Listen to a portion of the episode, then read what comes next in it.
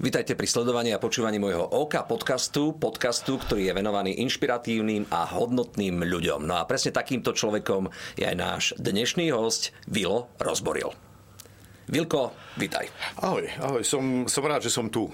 Tak... Ja sa teším na každé stretnutie s tebou, musím povedať, aj keď si ty naopak súčasťou mojej relácie. To som chcel povedať, že ja u teba, ty u mňa. Tak recipročne sme si to vymenili dnes. Ďakujem za poskytnutie toho recipročného priestoru. Vážim si to. Vilko, vnímam ťa už dlhé roky, vnímam tvoju ľudskosť, vnímam to, že dokážeš uchopiť aj veľmi citlivé témy, veľmi vkusne, nie je to gíčové a je to veľmi milosrdné a ten výsledný efekt stojí za to, pretože tým ľuďom naozaj pomáhaš. V tejto chvíli myslím na tvoju show v Siedmom nebi, ktorá je vysielaná aj na obrazovkách TV.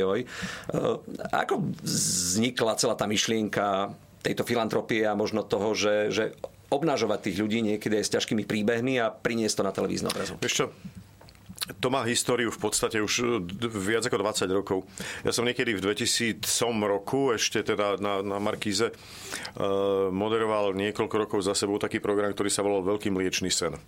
A Veľký mliečny sen, to znamenalo, že to boli plnenia snov súvisiacich s mliečnymi výrobkami a pod vplyvom toho, že sa to vysielalo na Svetový deň mlieka. Financoval to jeden výrobca mliečnych výrobkov. Ktorého nebudeme menovať? Jasne, že nie, ale teda... Tam mne skrsla myšlienka, že plniť ľuďom sny je hrozne príjemné, lebo stretávaš sa vlastne s eufóriou nejakého šťastia, nejakej proste katarzie, ktorú tí ľudia prežívajú, keď sa im splní niečo, po čom túžili, povedzme, a čo by si sami nevedeli zadovážiť. No a potom som robil program Vylomeniny, to dlhodobo išlo, bolo to veľmi populárne. No a v rámci toho sme mali jedno vianočné vysielanie a ja som si tam spomenul, že vo viacerých epizódach som mal ľudí, ktorí nejakým spôsobom strádali. A Vylomeniny boli crazy show, tam sme akoby neriešili taký ten sociálny status tých ľudí. No a keď nám prišlo to vianočné vysielanie, tak som si povedal, že by som sa celkom rád vrátil k tým ľuďom strádajúcim nejakým spôsobom. A vymyslel som si vtedy taký koncept, že Vylomeniny splnených vianočných snov. Ne? A vtedy to zarezonovalo na obrazovke veľmi a ľudia mi začali písať: počúvaj, však to už nechaj Vylomeniny a rob toto, že to je také pekné. Ne? No a tak som si povedal, že dobre, a bol som aj tak v rámci televízie dohodnutý, že keď už raz príde akoby čas odchodu Vylomenín na večnosť, že by som prešiel na program, ktorý by bol o plnení snov. Zaujímavé je to, že v priebehu toho prvého pol roka, tej prvej tzv. Série, sme plnili sny ľuďom akoby rôznorodým, aj takým, že nestrádajúcim a tak ďalej, hej. A tento koncept relácie si vlastne vypýtali diváci, pretože tí diváci akoby podvedome cítili a dávali mi to najavo: Vilo, ale plníme sny tým ľuďom, ktorí si to nemôžu sami dovoliť, ktorí majú nejaký problém, alebo ktorých si treba možno aj nejakým spôsobom uctiť a vyzdvihnúť to, akým spôsobom oni zvládajú ťažkosti svojho života. No a v tej chvíli sa ten program začal uberať tým smerom, a do takého tvaru, v akom je aj dnes. To znamená, že to je program o plnení snov pre ľudí, ktorým treba z môjho pohľadu vzdať hold za to, že svoj ťažký život žijú tak dôstojne, ako ho žijú. Pretože ja sa mnohokrát udivujem, že sedí proti mne človek, ktorý mi hovorí o svojom osude a ja sám seba si akoby v nejakej projekcie proste dávam na to jeho miesto a hovorím si počas toho rozhovoru sústavne: nedal by si to, Vilo. Ale oni to dávajú. Oni žijú tie svoje ťažké životy a ja si myslím, že v tom spočíva aj úspech Siedmeho neba, že diváci si uvedomujú, že Bože môj, ja mnohokrát nadávam na úplné hlúposti, nezmysly, také akože banality. A pritom sú tu ľudia, ktorí frflú oveľa menej ako ja a majú 100-krát väčšie problémy, ako mám ja. A zažil si niekedy vyslovene situáciu, keď si, povedzme, to celé nevedel ako keby uchopiť ani ty, že ten príbeh bol tak ťažký, že si sa jednoducho zamotal do nejakého vzťahu, ako to celé vlastne podať tým divákom? Lebo častokrát sú to veľmi citlivé témy, tie, ktoré človek môže vidieť. Tak pozri sa, ono je to tak, že Televízna obrazovka má nejaké limity, povedzme, najmä pri rozprávaní sa alebo prezentovaní nejakých ťažkostí detí. Hej? Ja som nastavený trochu inak, lebo ja som sa od detstva aj povedzme s mojou dcerou a aj ja som bol tak vychovávaný, že som bol konfrontovaný s bolesťou. Mňa rodičia, vieš, dnes napríklad rodičia povedia, že joj, umrela starka, nezobrali sme tam naše dieťa, aby nemalo traumu. Ja si myslím, že dieťa môže akoby prechádzať proste vecami, ktoré sú tiež pre neho nejakým spôsobom traumatické. Ja si myslím, že to tak je, že to tiež nejakým spôsobom formuje proste tú dušu toho malého dieťaťa. Televízia má isté obmedzenia, no tak samozrejme, že kde mám takú svoju základku a kde sa snažím byť taký ako opatrný, keď sedí proti mne dieťa, rodič mi dá jednoznačne súhlas, rozprávaj s mojím dieťaťom o hocičom, hej? A to dieťa dokonca aj vidím, že chce rozprávať o nejakých, dokonca bolestiach svojej duše. No a tam cítim, že nie všetko je akoby publikovateľné v televízii. No tak áno, citlivé sú príbehy, ktoré sú o utrpení detí. Vďaka tebe som spoznal naozaj vzácneho človeka, skutočného hrdinu, no, partizána Vladka Strmeňa. Hej. Bol to pre moju manželku jeden z najsilnejších dojmov, keď sme tam na Montmartre v Paríži točili nejaké dokrutky. Prekvapili sme ho.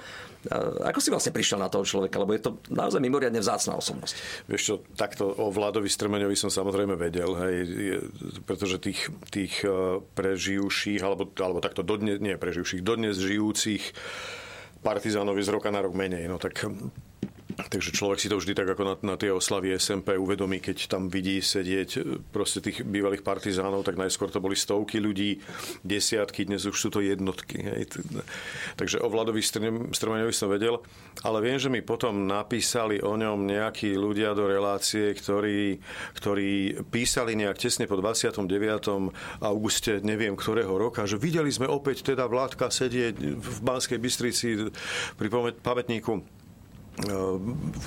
SMP a že teda bolo by dobre ho nejako vyzdvihnúť i v rámci teda tvojej relácie. No a tak to mi dalo myšlienku, že áno, viete, ako Vlada poznám. Nepoznali sme sa osobne ešte a teda išli sme do toho a musím povedať, že Vlado je u mňa pečený, varený a ja som rád, že proste tie stretnutia s ním absolvujeme. O to viac, že Vlado má 95 či 96 rokov. To je neuveriteľné. Proste Vlado blíži sa stovka. Vlado má pamäť ako slon, Vlado má neuveriteľnú energiu, jediné, čo mu neslúži, sú nohy, tak tam má ako trošku problém, tak som mu daroval aj taká trojkolka sedí, vieš, taká motorka. Tak, niečo, no, ako on na tom sedí a chodí po obchode a je výborný, lebo robí mi reklamu. On hovorí, Vilo, vždy, keď prídem do obchodu, poviem, toto mi Vilko daroval v siedmom, nevie, tak sa z toho teším. Ale stretnutia s Vladom sú neuveriteľné, lebo on na mňa takto presunie proste vždy desiatky historiek z SMP a vieš, to je na tom pekné, že ja si pri tom rozprávaní s ním uvedomím, že on to rozpráva už ako veselé historky, ako keby sme my rozprávali nejaké veselé historky z nakrúcania, ale pozor, on hovorí veselým spôsobom historky ľudí, ktorým v čase teda prebiehania tej dnes už historky ako išlo o život.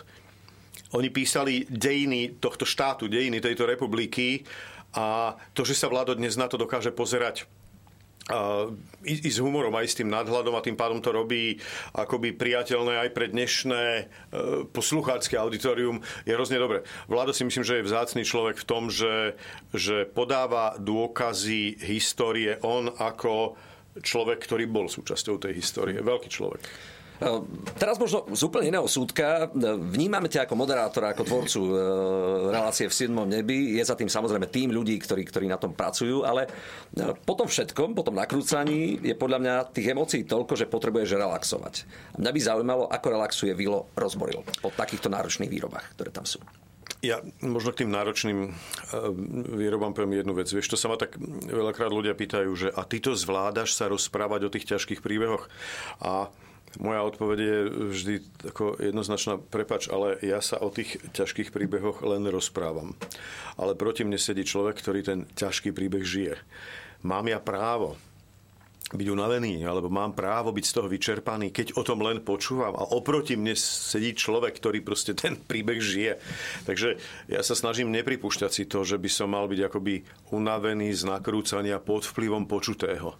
Vieš, ja som sa naozaj nastavil tak, že pre mňa je to skôr dobíjanie batériek. Takže keď sa pýtaš na relax, no tak to nakrúcanie nie je relaxom, ale nie je to vybíjanie batériek, ale je to naozaj skôr nabíjanie batériek, lebo každé to stretnutie je stretnutie s hodnotným človekom, so zaujímavým a strhujúcim životným príbehom. Takže mňa to ako nevyčerpáva. Ale keď sa pýtaš na relax, tak ja mám šťastie, že mám úžasnú manželku, moju, Sandričku, ktorá je oveľa aktívnejší človek ako ja. Ja by som sa asi dokázal cez víkend zmieriť s tým, že by som si s iPadíkom tam niekde proste vystačil na sedačke. Moja žena je nesmierne aktívny človek, takže pod vplyvom nej sa venujeme turistike. Moje nohy slúžia dobre, ale moja hlava to nespracováva, takže by som potreboval tie nohy stále zaťažovať. Hej? Takže ja sa k tomu musím akoby trošku nútiť. Hej? Ale pod vplyvom manželky naozaj máme zlezené mnohé kopce na Slovensku, chodívame do Rakúska, v Španielsku lozíme po kopcoch a tak ďalej. No takže turistika, hovorím pod vplyvom mojej Sandričky, je niečím, čo je neuveriteľným relaxom. Aj keď hovorím, u nej je to prírodzená potreba, že proste ráno vstať a vyrážame tam nordic paličky do ruky a ide sa. Ja tie paličky beriem do ruky, akože dobre, no však ideme. To by pripomenulo, jeden Tatranec mi raz vravel, že správny Tatranec sa pozerá na štíty cez okno dobrej krčmy. No tak to mne by úplne stačilo tam sedieť pri tom Tatrancovi, ale hovorím, no tak pod jej vplyvom zliezam všeličo a v konečnom dôsledku si poviem, bože, ty hlupák, tak bolo by ti lepšie v tej krčme alebo na tom kopci. No, samozrejme. No, na tom kopci. Adrenalín, no, ktorý sa vyplavuje, stojí za to potom po zdolaní nejakého štítu alebo nejakej výzvy. Sám to poznáš, sledujem tvoj Facebook tak. A vidím, že s rodinou tiež veľa chodíte po kopcoch. Je to veľký dobíjač batériek, pretože niekedy je tých vnemov toľko, že potrebuješ vyfiltrovať tú hlavu. Ja ako hrdý východňar vždy to opakujem, nedá mi nespomenúť, že ty si istý čas pôsobil v Prešove a v Spišskej Novej Vsi. Takže medzi nami východniarmi. Aké to bolo obdobie? To bol rock'n'roll. Lebo tak vieš, ako mladý herec, takže ja som fungoval spôsobom, že do poludnia boli skúšky, potom som letel do Košíc, do dabingu, na Rastislavku, alebo proste na Mojzesku, do rozhlasu. Boli sme tam vtedy pečení, varení, dvaja mladí herci s Mišom Hudákom. Bolo to také vtipné, lebo ja som chodil zo Spišskej Novej Vsi. Mišo v podstate, rovesníci dvaja. Mišo chodil z Prešova, teda z toho, neviem, že či už... Z divadla Alexandra Duchoviča v tej dobe. Áno, ale neviem, že či vtedy už bolo rusínske, alebo to bolo ešte ukrajinské divadlo. V tej dobe ešte ukrajinské, v tých 90. rokoch. Je možné, že to ešte bolo ukrajinské divadlo.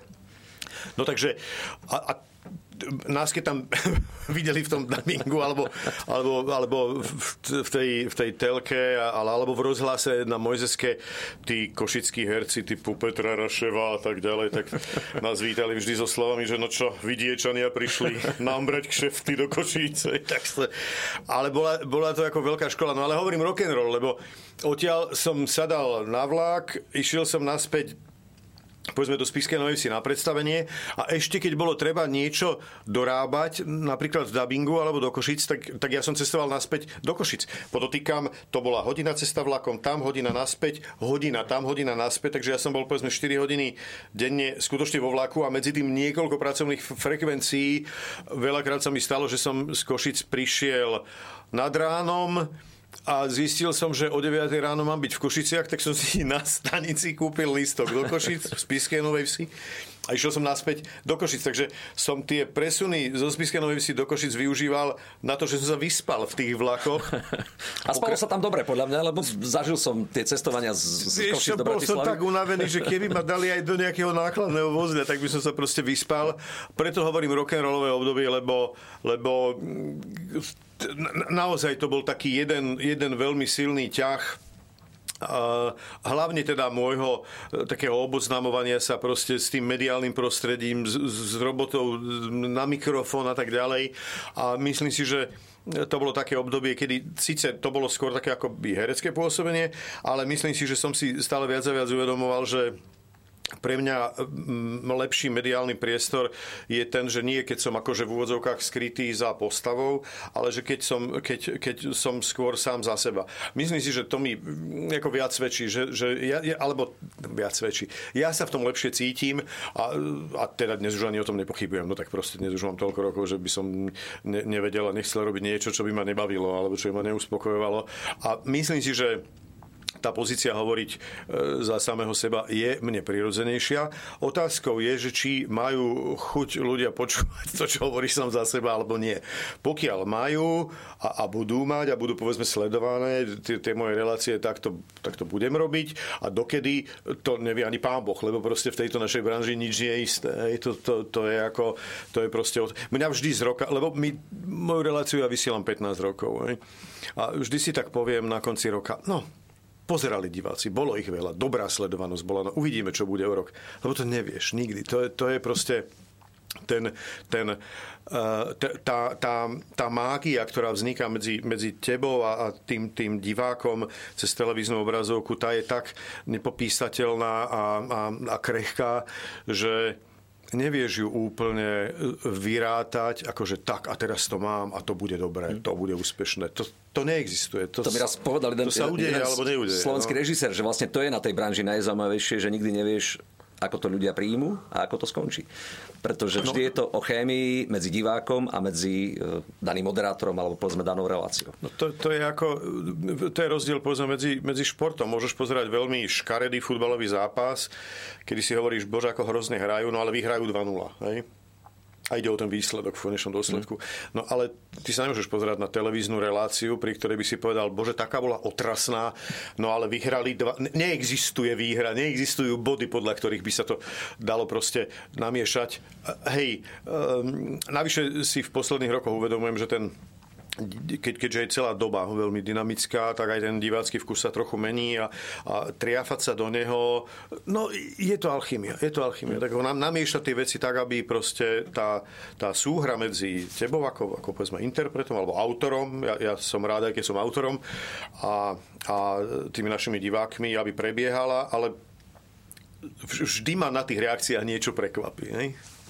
Vďaka tvojej show si mal možnosť poznať desiatky rôznych životných osudov, vzácnych ľudí, ktorí už nie sú medzi nami, naozaj ťažké situácie si mapoval.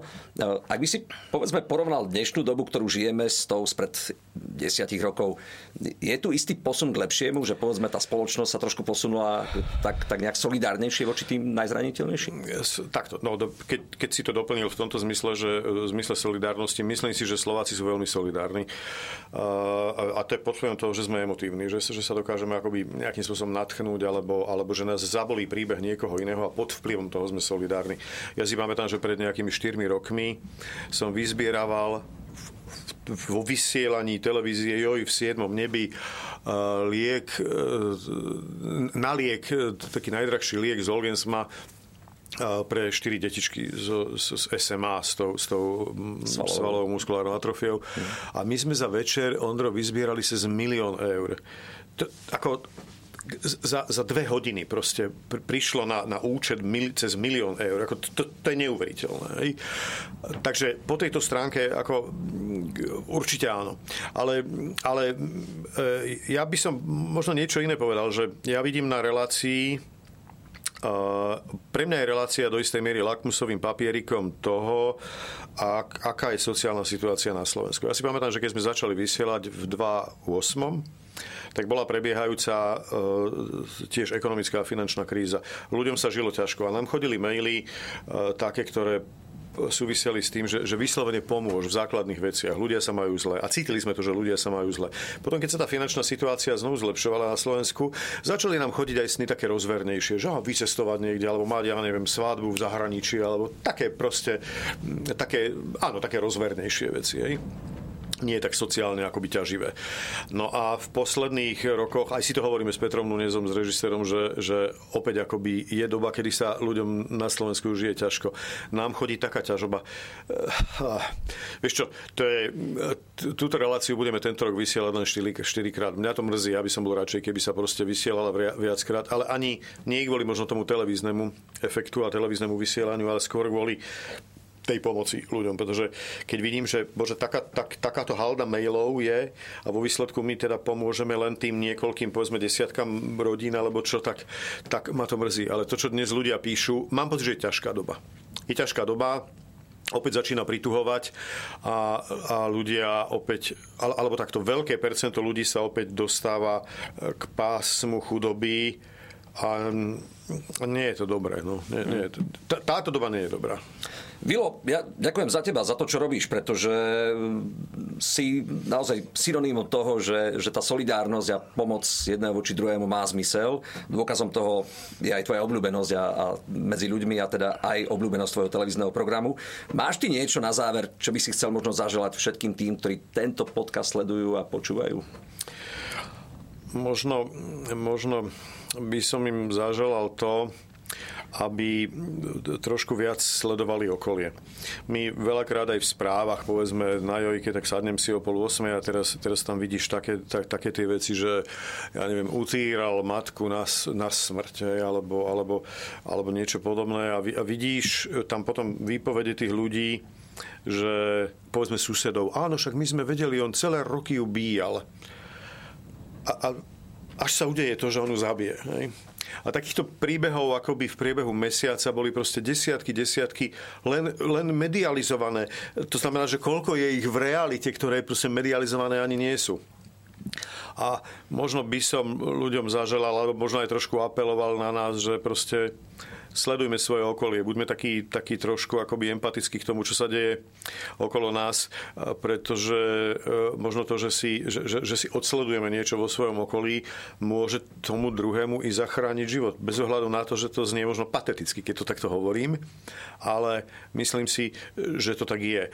To znamená, že nepozerajme sa na svet len teda akoby takými krásnymi ako ružovými okuliármi, že všetko je fajn, ale trošku majme uši nastavené aj na také molové ťaživé tóny, ktoré proste sú okolo nás a možno odchytíme tým problémy ľudí, vďaka ktorým im zlepšíme život a mnohokrát aj zachránime život. Vilo, čo dodať? Ďakujem za teba, ďakujem za to, čo robíš, ďakujem, že robíš tento svet lepším a hodnotnejším a budem sa tešiť, ak niekedy v budúcnosti budem môcť byť súčasťou tvojich projektov a budeme môcť spoločne pomáhať tým, ktorí to potrebujú. Ďakujem veľmi pekne za pozvanie, Ondri. Ďakujem.